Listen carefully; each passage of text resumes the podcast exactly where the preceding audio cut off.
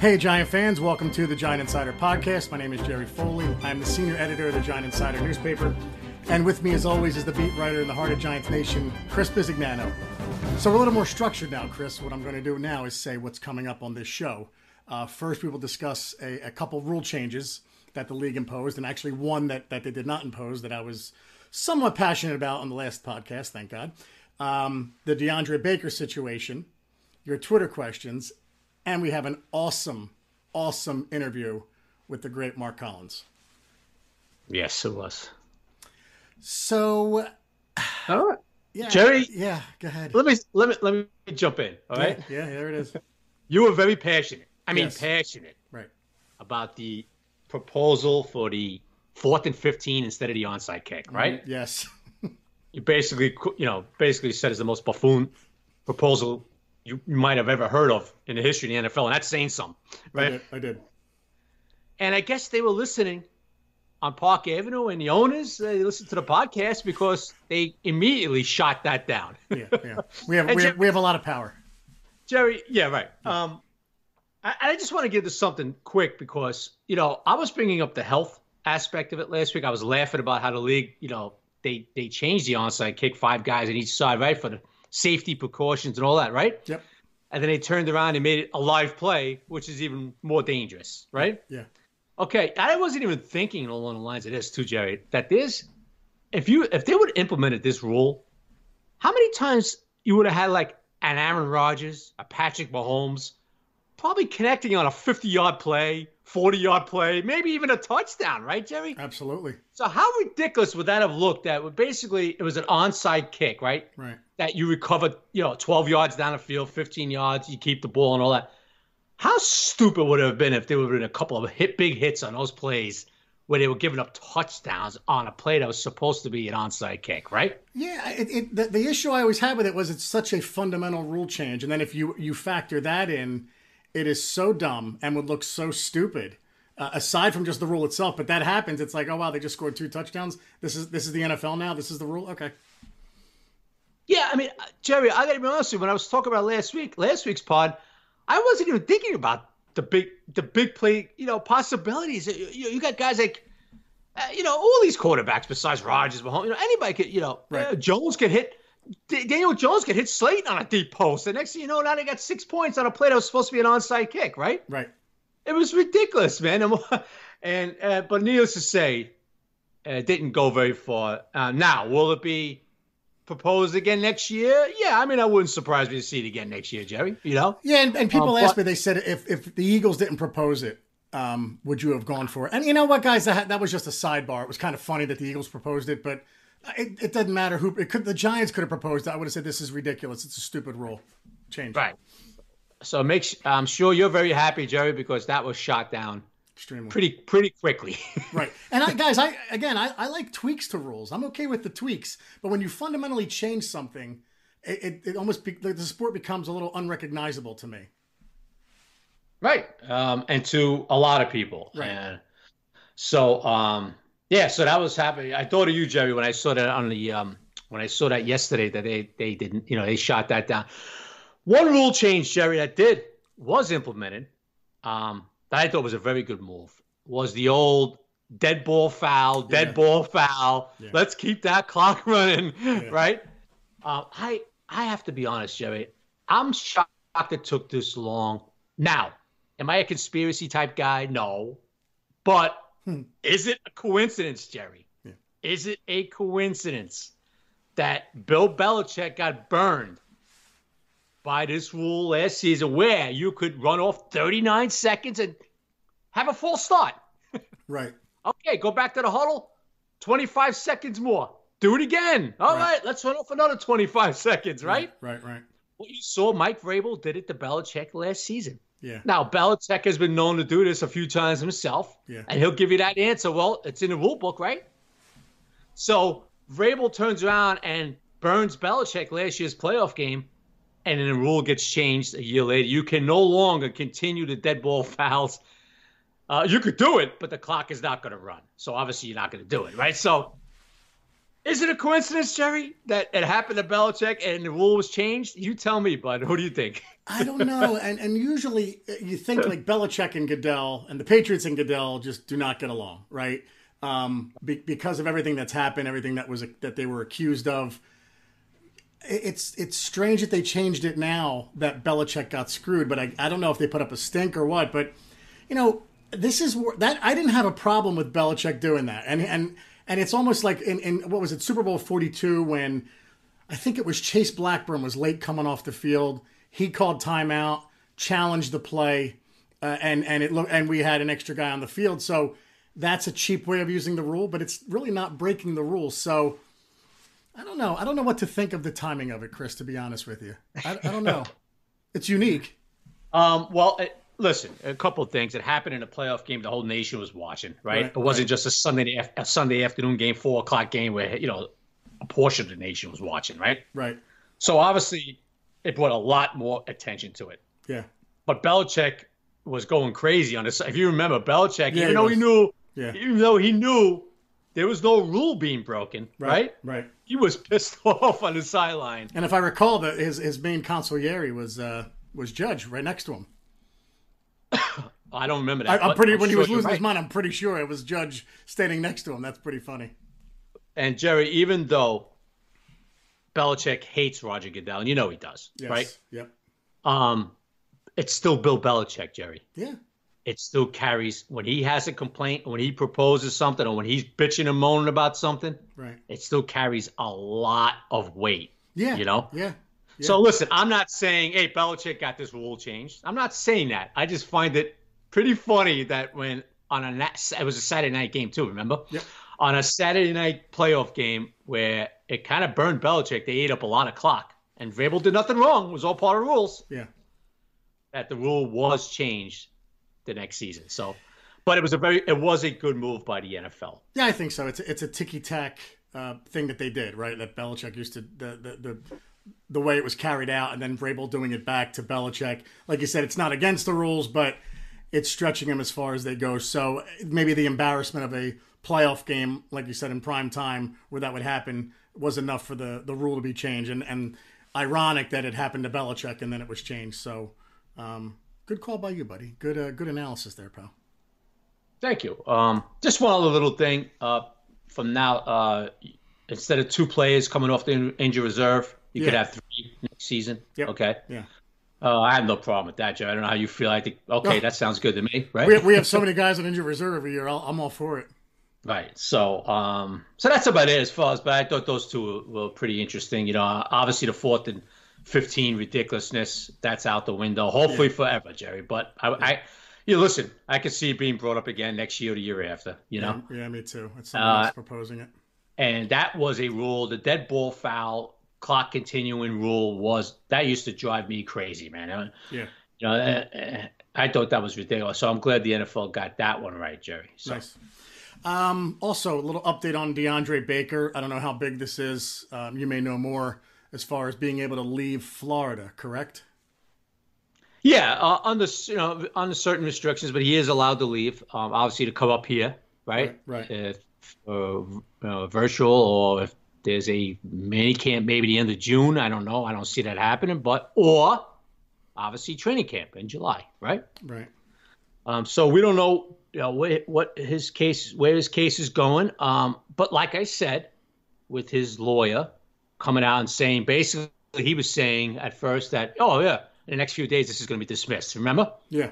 Oh, this is going to be gone. This is going to be dismissed. This is now we're two weeks into it. I mean, we're not, obviously it's not dismissed and we don't even know what, what's going on. All right, so that's why lawyers shut up. uh, you know, talking in the press and the media, trying to get their name out there to get some more clients in the future. Uh, the case is still going on, like I said. High profile cases, relaxed. You know, even though witnesses recant, you don't know what's going to happen. So, well, but we are hoping, Jerry, yeah. what that DeAndre didn't do anything wrong, and he's a giant in training camp, right? Yep. Uh, and and for the 2020 season. That's what we're hoping, you know, but we'll see. But yes, he's allowed to come up to Jersey. So if there's a mini camp, Jerry, which highly doubtful, you know, uh, at the end of June, even if they push it back, highly doubtful because there's an off-season part of it. And then training camp, right? So at the end of July, hopefully, um, you know, DeAndre's around. Um, if he didn't do anything wrong, and he's at training camp, but of his case is going to, of his case is still pending, which it might be, but he'll be able to participate in training camp. Well, hot off the presses, Chris, from the uh, the governor's press conference, June twenty second, kids are allowed to uh, partake in sports non-contact. Now, I don't know how that relates to professional teams, but I think since our last podcast, I think it was mo- this past Monday, right, that um, sports teams were allowed to show up. I don't know. I am losing right. track, dude. We've been out. We've been quarantined for so long. I don't know when Monday was or Friday or. I think since the last podcast that was announced, I could be wrong. Maybe we announced it already. Starting to go stir crazy. But um, I, I don't. I, I'm not comparing youth sports to pro sports, but interesting that that came about today. Not sure how it affects uh, the New York Football Giants. So, well, he's opened up the facilities, Jerry. Right. I mean, if it was up the, I mean, if the NFL turned around and said to them all, "Hey guys, go back, yeah. go ahead," yeah, they could. Now yeah. they wouldn't, right? Right, because they're being guided by NFL and doctors and all that. All, all Murphy was saying that you could open the doors if you want, you know, and the doors are open. And some employees will be back in the facility next week, Jerry, and then maybe the week after, some plays will will start filtering in. Yeah. Not all ninety at once, right. slowly but surely. Some will be coming in, right? And yeah. I guess they're building it up, Jerry, for July 30th, right, or the 29th for tra- training camp. Yeah. By the way, Jerry, um, did Phil Murphy, the governor of New Jersey, he's thinking about getting a haircut? Because I, I really need a haircut, dude. That has not happened. So no. that was not announced. No. Okay, I was just curious because it's been three months since I got a haircut, and he hasn't mentioned. No, okay. I'm, start, I'm going to start looking like Ozzy Osbourne in another couple of weeks. You're fortunate that you have a full head of hair, whereas I was receding rapidly. The enemy was approaching, and I was able to shave my head, and that's that. Uh, I don't pay for a haircut anymore. But you know, you. So you, you know, so you could give two craps about that. No, I'm saying I wish I was in your situation where it actually affected me more because, quite frankly, it's not a Picasso on top of my head. It's just um, gray and receding. So I took care of it right before all this started. Oddly enough. So uh, no, no, no, Long story short, Chris, no word on um, on haircuts, buddy. Sorry. All right, because uh, you know, in another couple of weeks, I might be able to make a comeback, maybe with Zeppelin, filling for Robert Plant, the way my hair is growing here. So, okay, uh, thank you, Jerry. I was wondering since you had some stuff hot off the press, I was wondering if you mentioned anything about haircuts and no, stuff like that. Nothing. I was I was listening to it just now, right before we yeah. started. So, oh, okay, all right, yeah, there you go. Hopefully right. soon. Yes, hopefully soon is right. Oh, okay. Anyway, um, anything else before we get to Twitter questions, bud? Uh, no, that's it, man. That's yeah. it. All right, cool. Um, so, folks, you are listening to the Giant Insider podcast with Chris Bisignano, the beat writer, and Jerry Foley. Available on Spotify, iTunes, iHeartRadio, Google Play, Stitcher, and a host of other platforms. So I sent out the tweet this morning. Uh, we'll do about 10 minutes of this, guys, and then we're going to get to the, the, the Mark Collins interview, which is our, our really our first official interview together of, of a, a former Giants player. And if you guys like it, we're going to work on getting more and more and more. So hopefully uh, you'll enjoy it. But I, I, think you will. It was a hell of a segment that we had, man. I could have talked to him for about six straight hours. yeah. Yeah. Really, uh, really good inside stuff. Collins, yeah. really good, really good guy from a really good player, man. Yeah. Well said. Uh, Matt LaRoe at Larowski. Here's a good one. What are your guys' thoughts on Eli's Twitter debut, and what do you foresee Eli Manning doing next year? Hashtag Buffoon Crew. Hmm. He, he's hilarious. His Twitter account is, is he owning Twitter uh, for about a week. I thought. I, I you yeah. know, taking shots at Peyton and, and Brady. You know, funny. Uh, Shaun O'Hara. Um, he's like his brother. Like he'll plug products. I think he was plugging some. I don't know uh, chip or something or sauce or anyway. But mm. no, he's he's owned Twitter. And what what do you see him doing next year? I think he's going to enjoy his family for for a year or two. I, I would imagine. Uh, but I don't, I don't know front office announcing. I could he's going to be in the public eye. He has he's got he's too talented and too witty, which is kind of a cool aspect to see of him now. See, I speak highly of Eli, Chris. Um, well, I see you trying to make up for some past, you know, conduct of by yourself towards Eli nice. Manning. Uh, I see what you're trying to do here. I don't think Lisa's going to be fooled by this nonsense. But anyway, Jerry, um, Eli is, you know, basically what he's doing on Twitter a little bit is what he does every day, what he did every day in the locker room. He's a, yeah. he's a, he's a jokester, you know. Yeah, right. Uh, a lot of people don't know that side of Eli. He loves to come out with the practical jokes and gives the the dry humor and all that. That's Eli, right. you know. Right. So he's shown some of that on Twitter. Yeah, I mean, it did surprise. You know, he kind of hinted he might do it. You know, um, but it still surprised me he did actually go on Twitter. You know. Yeah. But good for him, Jerry. Now, what he's going to do? He stated he said at his retirement presser that he's going to take a year off and be with his family mm-hmm. and coach up his girls' ba- uh, basketball teams or something like that, soccer teams, one of those two, a little bit, and then he'll after like a year. Uh, you know, I'm sure he's going to start thinking about some things, Jerry. Um, I could see him being some kind of advisor to the front office. Yeah. You know, I, uh, in a Giants, you know, uh, in a Giants organization, I could. Yeah. yeah. I don't see TV for him, Jerry. His brother's Peyton's totally different personality. You know. Yeah. I don't see TV with Eli, um, but I see some kind of connection to the NFL somewhere, Jerry. You know, right? Uh, so give him a year. He'll be with his family. He's going to raise up his kids a little bit more, do some, you know, coach up some teams for his kids, his daughter's teams, and then we'll see where he takes it from there. I'm sure he's going to dive into something though.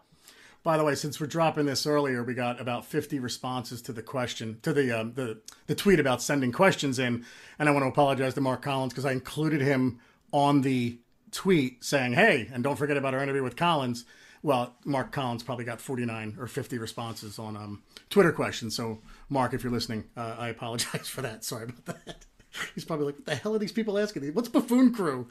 um, anyway, uh, the mecca of NYG. Which defense has a better playoff run for the Giants? 86, 97, or 11? Yeah, 86. Uh, three points throughout the playoffs 20 in the Super Bowl. Um, it's not even close. Mecca. Yep. Um, there you go. Oscar Nieves with the quarantine looking like it's coming to an end. Hmm, well, maybe outside of New Jersey. What positives, football wise, can we take away from this time, other than the fact that Eli Manning is taking over Twitter? Hashtag buffoon crew. What positive can come has come of this, Chris? Like, I, I mean, what I guess the team building stuff that they did on Zoom. I, I don't know. Is there anything positive? Well, uh, listen, uh, the Zoom meetings, the virtual workouts. I mean, is that positive? I guess a little bit, you know. Right. But I don't see that. Uh, you know, the only positive is that the governors have allowed the facilities to open up. I'm sorry, and that you know that gives everybody hope that these guys are going to be in here in July for a training camp, Jerry. You know? Right. Yep. Uh, Joey Z at Molten Central 81. How do you feel about the constant rule changes in the NFL? It should be more like baseball where the rules stay consistent. Why can't they just choose rules and stick with what works. Hashtag buffoon crew. Joey, like we said, I'm okay with tweaking them, but you can't fundamentally change them. I agree with you. I don't think that we should be so flippant every year that the NFL should say, let's propose this, let's propose this, let's accept this from a team, put it up for a, a vote. I, I, agree with you. I, I think it should be. Baseball's a little too rigid, but I think there's something in the middle, right? Somebody suggested, and I, I, I apologize if I don't get to it. It might have been Agent X or somebody. Um, what about a five yard rule for onside kicks. That I like. Whoever suggested that, I like that. That's tweaking the rule where you're making it a little easier for the kickoff team to get it, but it's not fourth and 15 easy. So I'm okay tweaking, but. What do you mean the five yard rule, Joe? What does well, you know, they have the balls to go 10 yards on an onside kick before you yeah. can go. If, if you change that to five yards instead. Oh, but the team stays 10 yards back? Yeah, maybe. Oh, oh, yeah. okay, okay. Yeah. I mean, you're going to get some collisions but it, at least it's worth bringing up. I, I, and I apologize whoever sent it. I read it before. It was it's a great point, great question, great I think great proposal. Um, but that's yeah, that's but the kind of thing I'm looking for. You're going to have too many collisions with that. That's yeah. what they're looking to avoid. Yeah, that's right. the only thing about that. It's a, it's, a, it's, it's an interesting idea, no question about it. Yeah. But the only thing is now you're going to have guys running five yards and they're going to be colliding. Yeah. Right? Understand what I'm saying? Yeah, absolutely. Because they're going to try to kick it five yards now instead of ten right? Yep. And then now you're going to have guys going full speed for five yards, and they're going to be look. They're going to be. That's what that's what they were looking to avoid, supposedly. right, right, right. But but I guess the fourth and fifteen proposal where a guy could crush a quarterback was okay. No, yeah. I mean, so I, I, don't ever see that. It's an interesting concept, though. It really was, but yeah. no, I don't ever, I don't ever see that happening. Uh, Frank Ciato, encouraged by the the Cutcliffe, what Cutcliffe said this week about DJ What do you guys think is an appropriate stat line for him in year two to justify the quote big leap prediction? Hashtag buffoon crew, hashtag not a relative, hashtag redemption question. That's right, Frank asked a bad question last week. Uh, less fumbles. His stats were fine. Touchdown interceptions were pretty good for a rookie. It's the the overall turnovers have to go down, Frank. I, I'm not going to say 4,400 yards and 30 touchdowns and 10 interceptions. It's just the the turnovers have to go down, especially the fumbles. I would say. Yeah, yeah, Jerry, I agree, man. I mean, the fumbles was the big thing. Now, listen, we, we're not looking for you know four fumbles and then 23 picks either. You know. Yeah, right, right. but let's you know what, Jerry? Let's just leave it at this: the overall turnover, right? The turnover number has to be down. Either intercept, you know, he didn't have many interceptions for a rookie, but he did have a lot of fumbles, man. Right, right, right. right. Not all his fault. Not all his fault, but a lot were. Okay. Right. The ones that we label were has to be eliminated. All right. Yep. As far as numbers, you know, you're looking for the 20 plus touchdowns again, right? Yep. You 20 plus touchdowns. Uh, you know, you're looking for the 3,500 yards. If I got to go 4,000, no, I'm not going to say that in year two. But you know, a, a good season now, a decent season the NFL is 3,000 plus yards. I mean, that's nothing special anymore. That's right. So what are you looking for? 3,500 yards, right around there, right? Yeah, yeah. But the turnover, who asked that question, Jerry? I Frank? Scroll, I just scrolled. Frank, Frank. Yeah. So, Frank. Frank, overall, those turnovers have to come down. Jerry's right. That's what we're looking at. The turnovers have to be, they have to come down big time, man. Because you can't keep turning the ball over the other team. You know, you just can't do it. We'll go. We'll go two more. And by the way, that was Giants Carb Crush who suggested that. So good job, buddy. Hey Jerry. Uh, yes. Just, just quick. We have time quickly. Yeah. Cutcliffe, right? hmm He talked about Daniel Jones' accuracy in that article. Right. Right. Yeah. And Jerry, if you remember the first few practices last year at training camp, do you remember mm. what I used to text you? Yeah. Or I used to put on Twitter? Whoa, this kid is accurate. Remember? Yeah. Yep. I mean, so the point I'm getting at is that hey, Daniel Jones, and you saw it last year. Some of the throws he made, man. Yep. The point being is that hey, this kid is he was way. And now, Lisa, I'm not going to jump on Jerry's bandwagon and take a shot at your boy here, but but as rookies, Daniel Jones is way more accurate than Eli Manning. Well, the throw against the Cardinals and the throw against the Bears, those two I thought were his best throws this season. Uh, he had a he had a dynamic one in a Packer game in the snow too. I remember, That's right. but That's I, right. I don't know who the hell he threw it to now. But, um, but you know, at the same stage of their career, I mean, Daniel Jones as a rookie was way more accurate than Eli Manning when he was a rookie, right? Right. Um, but the- that, Lisa? Now, Lisa, you know I'm not taking a shot, and uh, you know, you know, Jerry actually told me to say it. No, no, no, I'm only kidding. So, look, but the point being, Jerry, accuracy is not an issue with this kid, Right. right? Yep. It's some other things that he has to clean up. All right, two more questions, then we're going to get to the Collins interview. Um, personal question from Agent X. Hey, guys, um, New York style or Sicilian pizza? Um, Agent X, I, I like New York style, like the thin crust, but once in a while I'll go Sicilian too, just to change it up. But no, I prefer New York style. Chris, I would imagine you go thin crust as well, buddy. Yeah, yeah, thin crust. I'll do both. It doesn't matter. There you go. I also, I also was, you know, the L and B pizza growing up too. You know what I mean? Which was uh, oh, that's that right. square with the oh god, That's yeah, Spum- Spumoni Gardens, right?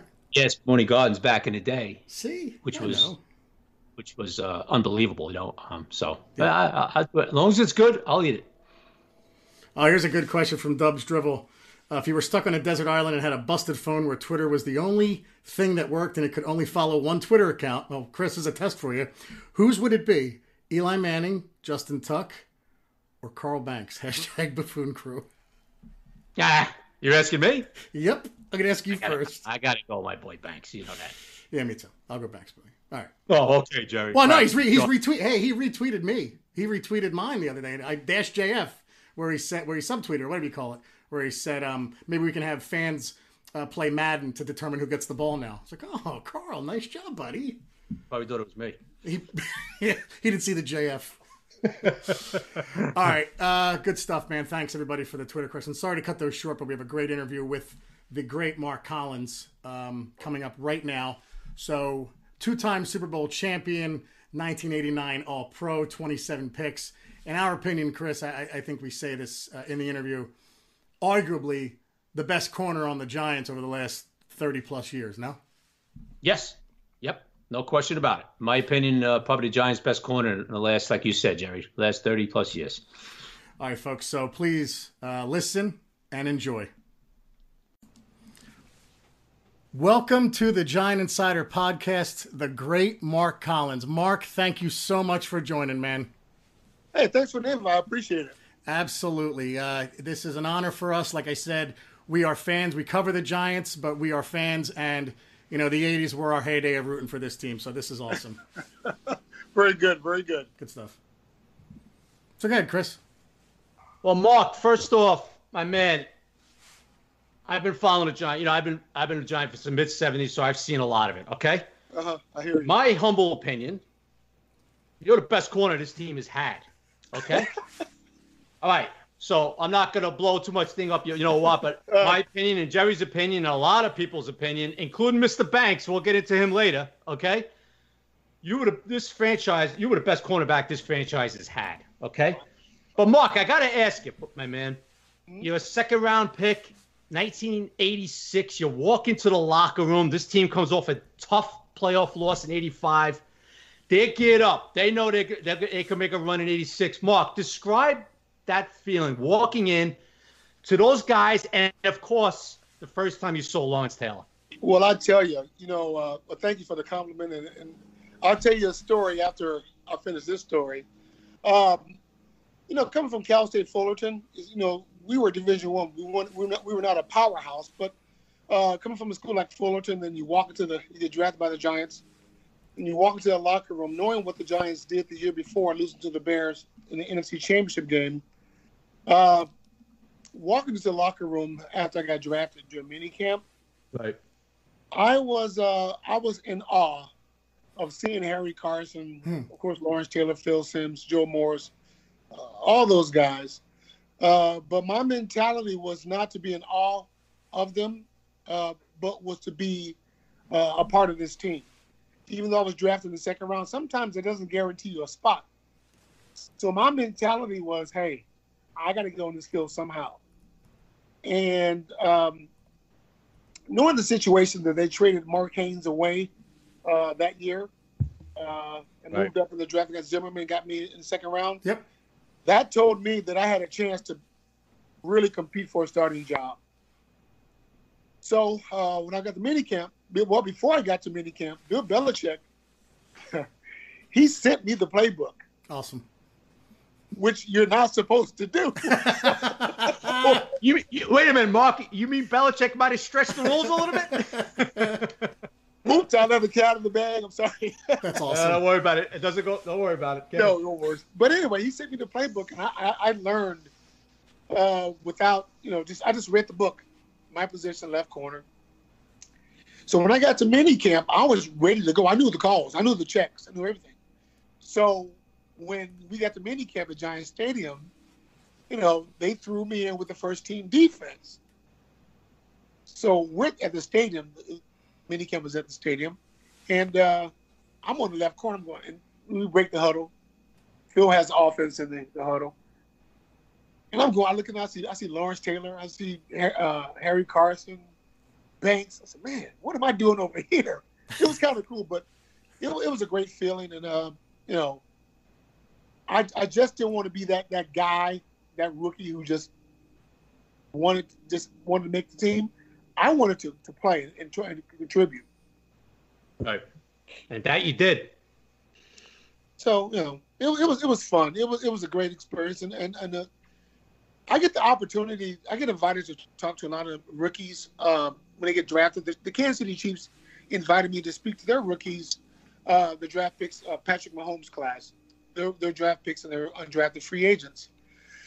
So, and I, I'm, I'll tell you why I'm going with this story. Yeah uh, I would tell those players, if you cannot walk into this, if you not, if you cannot walk into this stadium and try to get on this team without having the wherewithal to take another man's job, right? This isn't for you, right?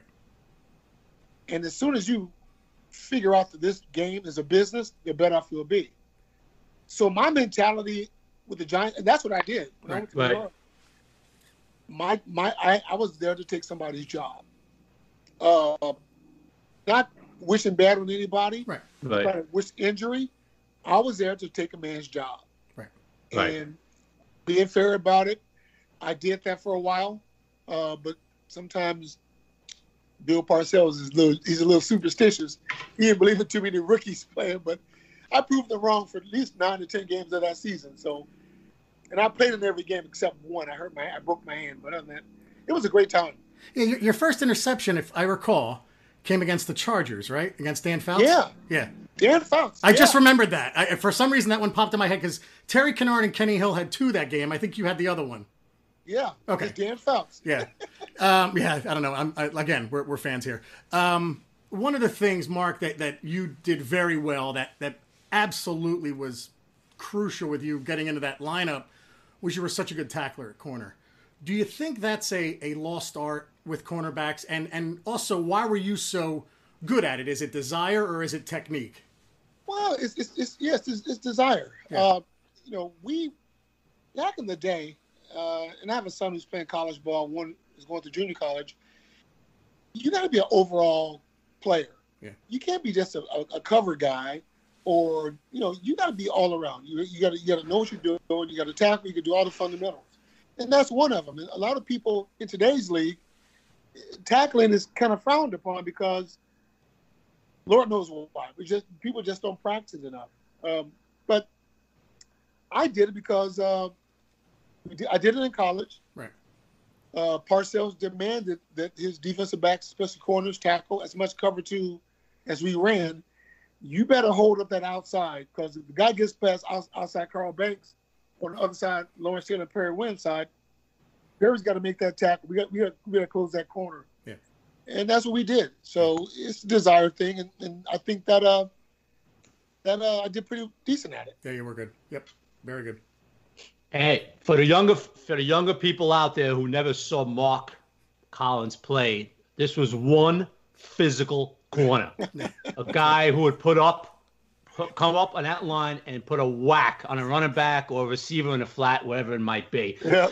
Jerry, we have to remember a lot of people, you know, this is the 80s. Mark, you know, he played into the 90s and all that, but a lot of people not too familiar with Mark. So we're going to get people familiar with him, Very right? good point. Very good point, Chris. Yep. Mark, listen, Yep. I hate to bring it up, but 89, you Uh-huh. guys felt, you know, the Rams come into the stadium. Yeah.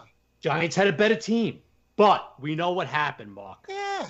How much did that loss, though, fuel you guys in the off season to come back, you know, heading into the 90 season? Did, were you guys more determined than ever? I mean, did that loss really fuel you guys?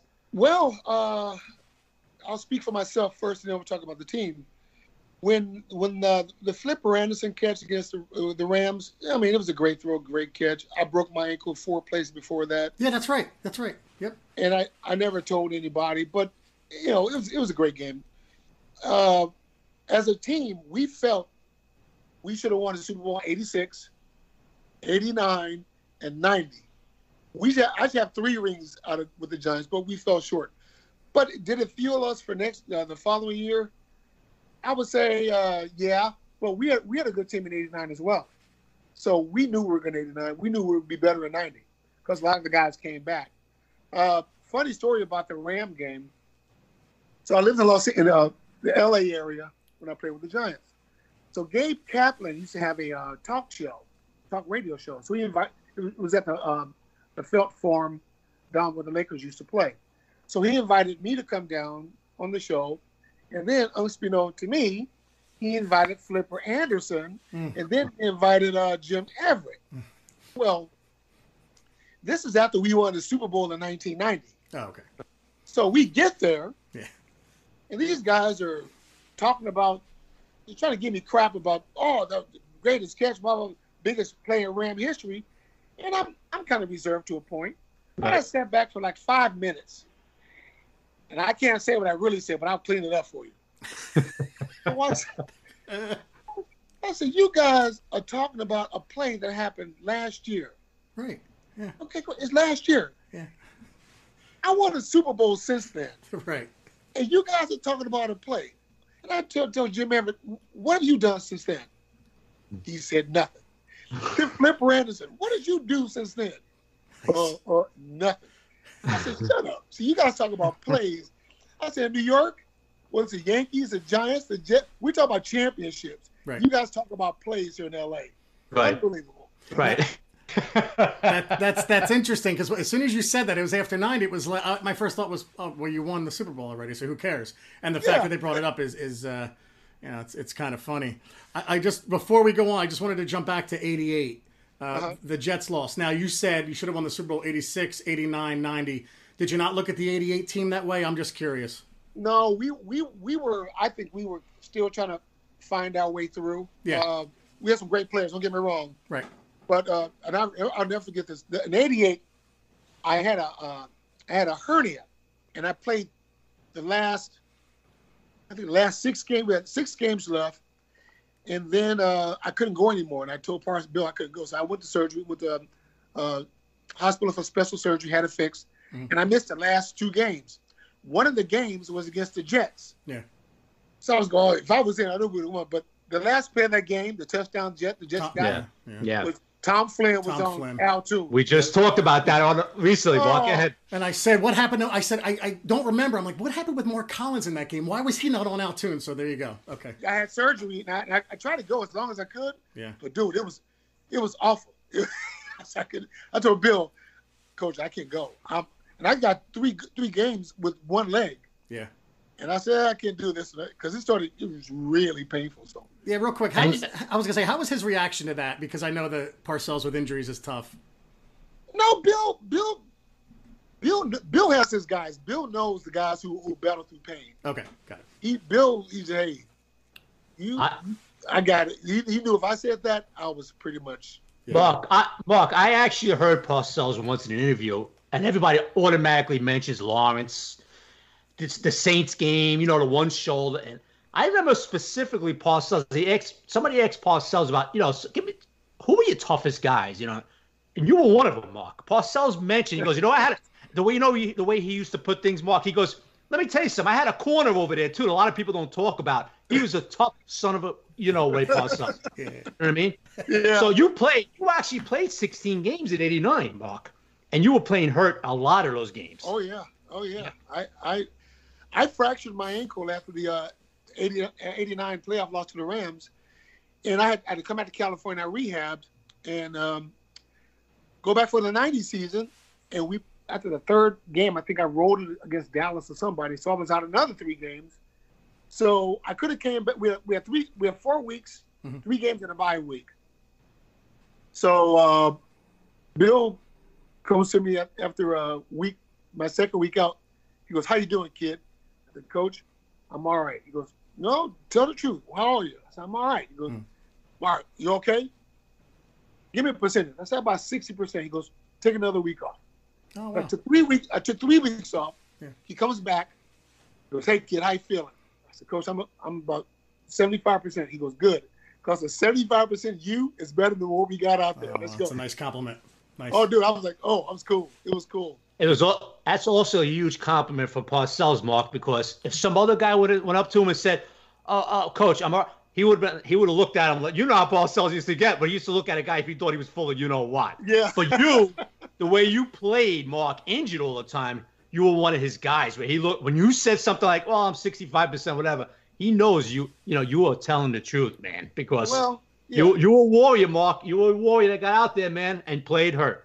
Well, I tell you what. Thank you. Well, I tell you what, and not just from the coach's perspective, but the players realize that too.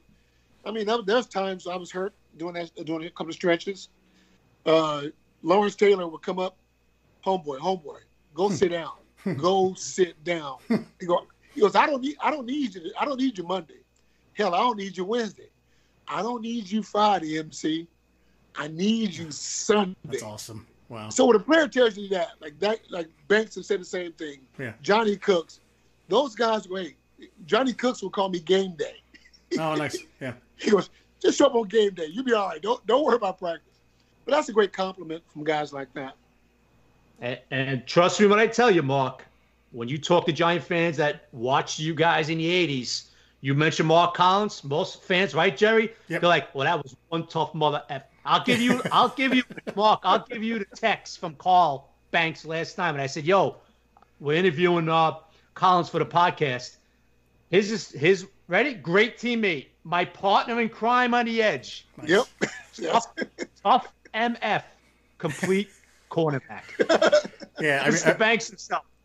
That's awesome. Per- personal Yeah. story. I was, ta- was tailgating years ago, and I forget who was number 25 on the Giants at the time, but they said, uh, that's making me sick. I said, why? He goes, that's Mark Collins' number, man. You can't re- misrepresent that number. So, uh, to Chris's point, you are looked at in, in high regard from Giant fans, from ex-Giant, from, uh, you know, the guys you played with, obviously. Um, I, I wanted to ask about 90. Now, that whole season, we- you, you kind of got into it. Um, not as dominant as the 86 team, but you guys were so flawless, right, offensively, and um, hardly any turnovers. Your turnover ratio, I think, was the best in NFL history. Defense was solid. Do you look at Super Bowl 25 as your greatest game? Because I, I know for a fact Andre Reed said he had never gotten hit that hard. You guys were absolutely incredible that day. Well, I I, I look uh, on the totality of the whole season. Yeah. I think our 1990 see in '86 we were supposed to win. Right. All the periodicals had us. Okay, these guys are solid. They're gonna win. Yep. So we we were supposed to win, and- we did it. That 1990 team, we we were scrappy. Not that we were no less than an 86 team. It's just 1990. There were a lot of other teams in the, in the mix. Yeah. I mean, you know, Washington was still Washington was good. Uh, who else was good? Uh, 49ers were good. Yeah. You know, NFC was pretty solid. Yeah. Uh, you know, but the 90 team, we had a, a, a, a bit of a, a tougher road to get there. You know, we had the home game against the, the Bears, and then we had to fly to San Francisco to beat San Francisco and San Fran, and then after that, fly to, to Tampa with one week off because of the Gulf War. And a backup quarterback. Yeah, the backup quarterback. man. So, That's right. so, so the road was a bit, bit, what I thought was a bit tougher, not because the well, our team wasn't better than the '86 team, but just the, the, the, the way we got there. Right. But the confidence on our team, it was sky high. I mean, Yeah. there was there was no doubt in anybody's mind from Parcells to the equipment manager that we were going to go to the Super Bowl. Right. No doubt. Mark, even after Simms went down, that confidence stayed the same. Yes, and I'll tell you, and I'll tell you, you ask anybody on that team, the defense, we we got we we collectively got with with uh, Jeff Hostetler, Right. and told Jeff, Jeff, get us 20, 20 points or more, we'll win. Yeah. Jerry, I got to it. Mark, I got to ask you. I, I got to ask you this. So you you're you're preparing for the Bills. They come off a huge win, their championship game. They got the whole offensive thing going on. Belichick supposedly walks into the meeting with you guys and comes out with this: "Hey, we're gonna let Thurman get his hundred yards." right, Mark? Yeah. What was your what was your reaction when you heard Belichick say that? Well, for, for me, as, as defensive back, I mean, yeah, you, I, I really didn't care. But collectively, as a defense, we got man, the, the guys who got pissed was Lawrence, Hmm. Carl, Carl Banks. Carl Banks almost blew a gasket. Carl lost it. Leonard Mart lost it. Yeah. Erik Howard. These guys, they were hot. Yeah. And it came it came to a point where Carl stood up because we were at the hotel uh, in California, uh, in, in Tampa, and uh, Carl was his veins came out of his neck. He, was, still mad. pissed. He was He still. He pissed. no, you blank that. So okay, but you know, and then uh, he did what he did, and, and it worked. But I tell you what, it- when we first played Buffalo early in the season, Yeah. we tried to watch actual cut-ups of the Buffalo Bills offense. Well, it's hard to watch cut-ups of the offense when they do a no huddle. Right. So we, we weren't getting the proper timing to make our calls and adjustments. And we lost that game, I think 23-17 or something like that. So this time we play Buffalo again. And Belichick comes in and gets in front of the our the, the meeting room and says, "Guys, we're gonna we're gonna watch the uh, the actual live feed of the game, the NBC game with uh I don't know who did the game, whoever, the, the uh, color commentary people. They're gonna do it so you can get your calls down. So we're watching the actual feed of the NBC game, Buffalo versus the Raiders. Right. Sorry about that noise in the background. That's all right. So we watch. So at first we're, we're going, "What the hell?" Uh, uh, and all of a sudden, put the video plays, uh, the, the actual game plays, and then we're getting a timing of how the players run, how to make our calls and checks, uh, stuff like that. Yeah. So before you know we all get done with it, this noise is ridiculous. Sorry about that, guys. Was someone All lawn, right. lawnmower, That's lawnmower, or what? yeah. Oh, nice. So anyway, watching the live feed, and we get all our checks, our assignments, and everything Yeah. else down to a science. Yeah. We take those two days of practice watching the actual game on TV. Yeah. Right. There was nothing Buffalo did that fooled us. Even though yeah, we played them once, but we got our timing down, so we knew exactly where they were going to be when the ball's caught, whatever. So by knowing that, where they're going to be, Yeah. as a defensive back, all you got to do is just run and hit the hell out, uh, hit the hell out of somebody, and blow them up. Yeah.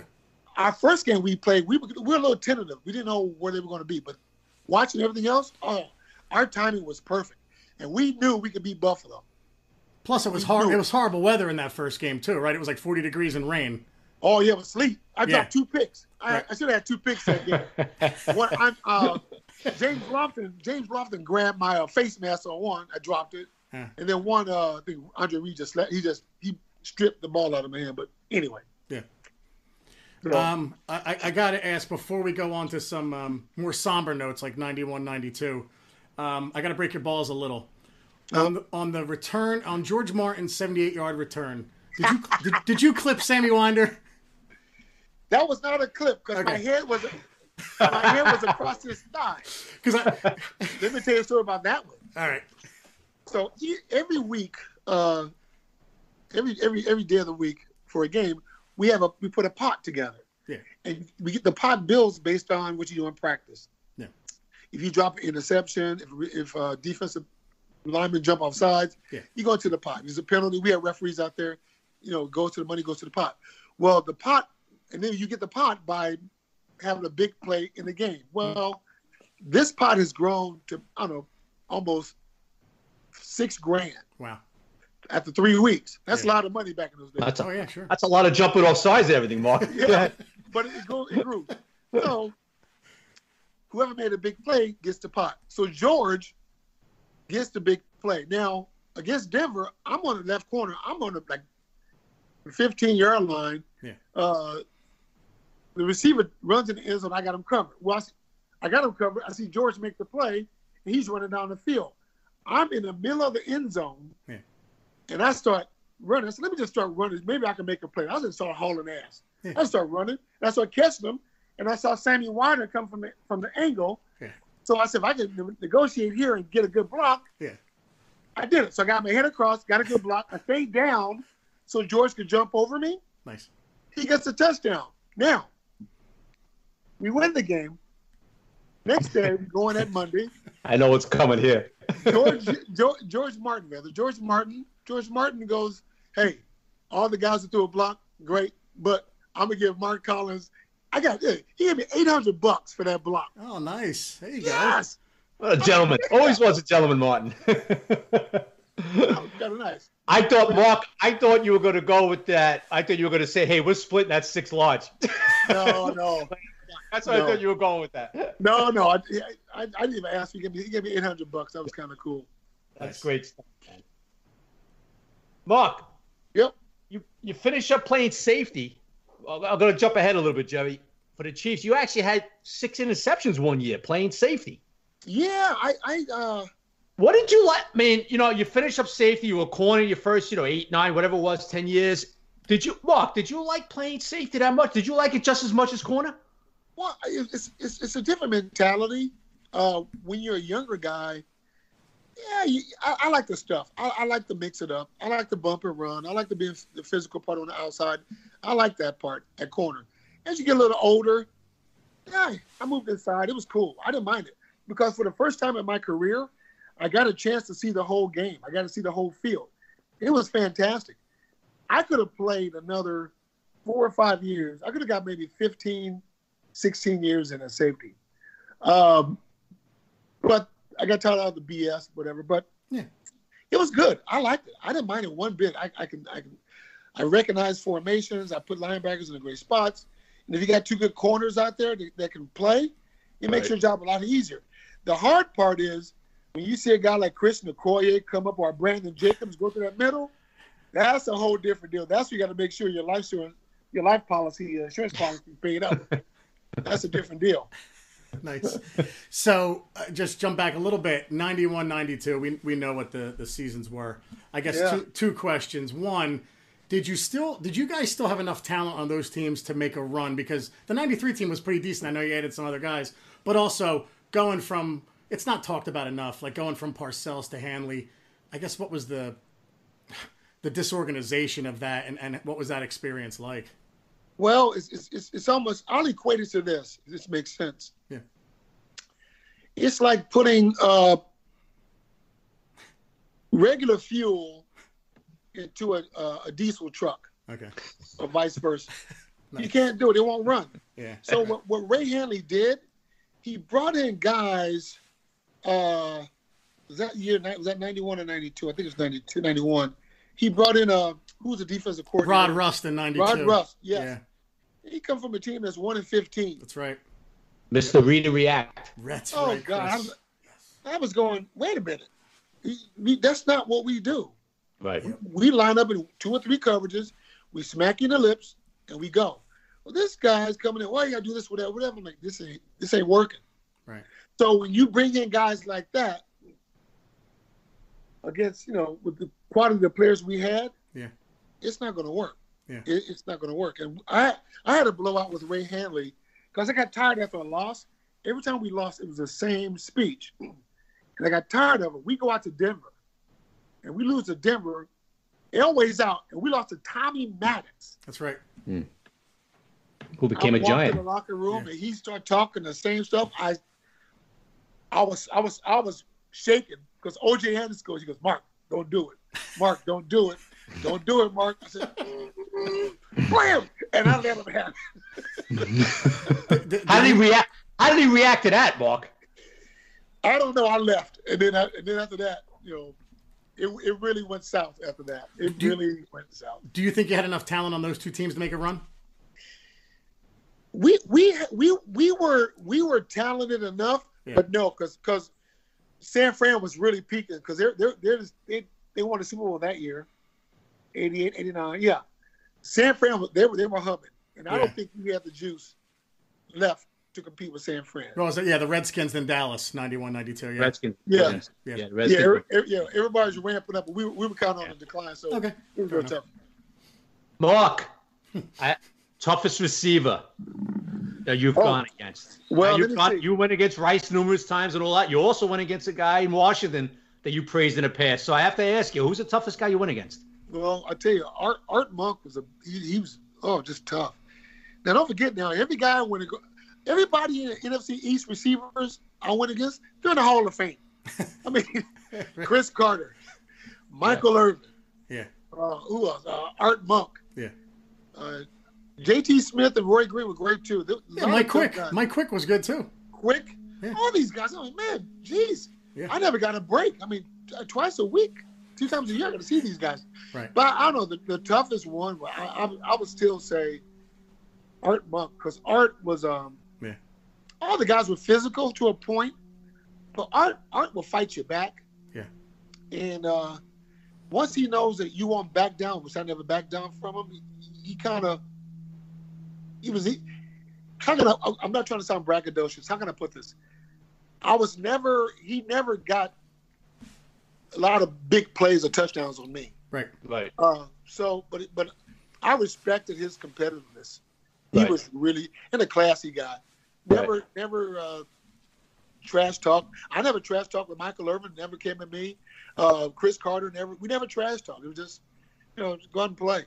Right. Jerry Rice was a different story though. Jerry, I let him know I was going to be the all flipping day. Would he, Did would he talk? Yeah, there you go. I'm sorry, Jerry. Did he talk smack, uh, Mark? No, I, I did to him Okay. because I, I want I want him to make sure that I'm not one of these guys out of, out of the uh, NFC West, whatever they're playing in. I said, no, dude, I'm not gonna let you just run up and down the field. Though he got me once, but hey, no, dude, I'm gonna hit you every chance I get. He, he got you. Yeah, he got you once, but he got you once, but uh, sorry, Kenny Hill took you out on that play, right? yeah, but that's okay. I mean, Okay. Because I, I, I always consider it like, well, he got him once, but circumstances. I know it was an accident, but I'm just saying, like, you covered him better than anybody else did, and I'm just saying that that's a fact, and that's why yeah. it doesn't surprise me that you say Art Monk. So yeah, Art was Art was um Jerry, and Jerry. Listen, no disrespect, he was a hell of a player. Yeah, I just saw when I first got into the league, I said, why why these defensive back letting this guy run free? Why? I would be like a speed bump. I'm gonna I'm gonna make you run over me slowly or right. run around me. I'll be dipped in. Well, I can't say what I want to say, but you're not gonna just gonna run by. So I just stop him from just running running by. Right. Right. So Michael Irvin was somewhat quiet against you, Mark. That's surprising. Yeah. We, That's we never, surprising. We never talk. No, we never talk much. We just, we, I respect his game. I respect him still. He's a great guy. I mean, we never talked, never had words together. Just after the game was over, shook his, shook his hands, and I'll see him in Vegas, and that's it. nice. So what do you, Mark? So Mark, what are you doing these days, man? I know your kid's in high school, right? Well, I, I got a son who just graduated high school. He's going oh, okay. to go the, the, junior college route. And my uh, he's oldest son, he's playing yeah, ball, Mark? Playing, playing football, yes. Okay. He's a corner as well. And Mark Jr. is playing. Uh, he's going to his senior year at University of South Dakota. He's uh he's a senior. He'll he'll get a he'll get a legit shot. He's good. He's better than me. I, I'm not just saying that. He's better than me. He's taller than I am. He's about six feet. Uh, weighs about 190 now. Good speed. He's a corner as well. Uh, he'll get he'll get a shot. Uh, so I'll watch him play. I own a sports recruiting service. We have student athletes gain uh, gain a recognition to, to, go to college. Still doing uh, that. Good. Good for you, man. Yep. So just doing some stuff like that. I enjoy trying to help kids uh, create opportunities when they go to college. Male and female sports called two five sports. That's what we do. Yeah. Yeah. It's pretty cool. Pretty cool. And yeah. how's your golf? How's your golf game coming? You know, I'm, I'm, I'm in California. I'm trying to get it back. I, I was down to a six handicap index. I'm, I'm probably right about a 10 now. I don't practice enough. Right. But I but I'm all right. I, I enjoy playing. I drink my beer and have a cigar. And I play some of the great courses in California. It's fun. Uh, look, I DM'd you, and it still stands, my man. You're you're out in Jersey. I got you, man. We'll do a little 18 if you're around. Hey, dude. Hey, listen, I I would do it. Hey, let me tell the story real quick. This is funny. I just go back. Uh, dude, Mark, take as much time as you want, buddy. You're good. Okay. so I, I still I, I get a lot of fan mail still, which is cool. Yeah. So I get fan mail and I always read it and I send it back, the cards back. So this one guy, oh, he's I think he's out of he's in uh, Connecticut, uh, Stamford, Connecticut. So he's I mean he's a diehard Giants fan. He sends me a letter saying, "Do you know you were the only defensive back we who ever played in the same position for eight years? You're the longest tenure." I was like, "What?" So he started just rattling off names, Dick Lynch. I was, I'm, and he goes, "You played in that left corner without going to the right corner. You know, in one position, I was the longest defense, the longest player, defensive back who stayed in one position." Ah, okay. So I guess he did. He went to the Giants log or whatever, start lineups. Right. Sure enough, he, he he he sent a picture of it. So from '86 to my last year at '93, at, at one position, I was the left. I was the, the left corner. The longest tenured, right? Yeah, the longest tenure. So I'm going. That's pretty flipping cool. They you start okay. You start naming other players. Nope, they they played four years. They played three years. They went from this side to that side. And I was going. First of all, I was going. That's pretty cool. Secondly, I'm going. This dude ain't got nothing else to do. You know. that's but yeah. but I think it's pretty cool though. I mean, you know, I never thought of that. Was it, man? I had no idea. Yeah, I, I didn't know that. Yeah. I did not know. I had no idea. Is it like Mark Haynes? I think Mark had three years, four years with the Giants. I think at, at left corner. Yeah, something like that. So I went, damn. Well, Mark, you know what, Mark? That shows you the yeah. passion. Oh, I know. Of the, Giant, of the Giants fan, of the yeah. Giant fan. It really does, man. It really man, does. I know. When I when I got to uh to Jersey, New York, being in Southern California, it's a whole different deal, sports wise. You know, they don't know who the backup quarterback is or the backup third base. They don't know anything. Yeah. You go back east, Jersey, New York. Yeah.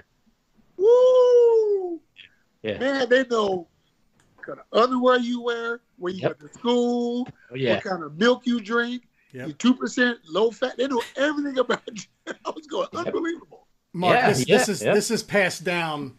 Giant fan, it's like passed down from like the Polo Grounds, right? Like Polo Grounds, Yankee Stadium, Yale Bowl, Shea for one year, Giant Stadium, MetLife. Like Yeah. this is from our fathers, right? Like this, being a Giants fan, I always say it's it's God, family, Giants, and it's not always in that order, right? It's just it's random. So it doesn't surprise me, man. Giant fans are. We're insane. We're all out of our minds. And I, I, I'm the first. You, know, you were talking about the Charger game. I'm like, oh, that was your first pick. You must have been like, all right, thanks, man. I appreciate that. So But you know what though? That's not a bad thing, man. I'm Yeah, gonna tell you. yeah. I, I I I really appreciate it because especially when you when and you I mean Sinatra said it, you know, it is it is it's the it's the greatest town. I mean, New Yeah. York it's the greatest. Yeah. And if you win there, oh man, it's it's the best. Yep. It, it really is. It's Yeah. not Kansas City. It's not it's not LA. There's a, there's there's something to be said about playing sports in New York, New Jersey. There's something said about it. Yeah. It's a great thing, and I would never I would never forget it. Mark, I got to tell you, man, because I sat in the stadium in the 70s during the Mendenhall days. Okay. Uh-huh. I was there with the Pisarcik game. Okay. And we used to sit there. Yeah, it was right. we used to sit there every week. And the defense was good back then, Mark, but the Huh? offense was horrific. Okay. And what you guys did in 86 to guys in you know my age and Jerry and all that, and, and you know, you know, I, I'm sure you were a rookie then, and it didn't really sink into you, Mark. You just being a kid, you were a rookie, the Yeah. whole deal. But what you did, your team, that 86 team, to, for the fan base, because of the suffering before that, Mark, of horrific football, Sunday after Sunday after Sunday, and then you guys from 84, you know, you started doing your thing in 84, 86, you guys winning. Mark, I know it didn't sink into you, buddy, because you were just a rookie back then and all that. But man, what you guys did for the fan base, New York Giant fan base, I'm telling you, my man, it was incredible. It was unreal. And you got a taste of that, Mark, right? With that Redskin game, that championship game, the way that place was rocking, man. Oh, yeah. And that wind and cold and all that crap, right? Oh, yeah. That was a lot of frustration coming out, Mark.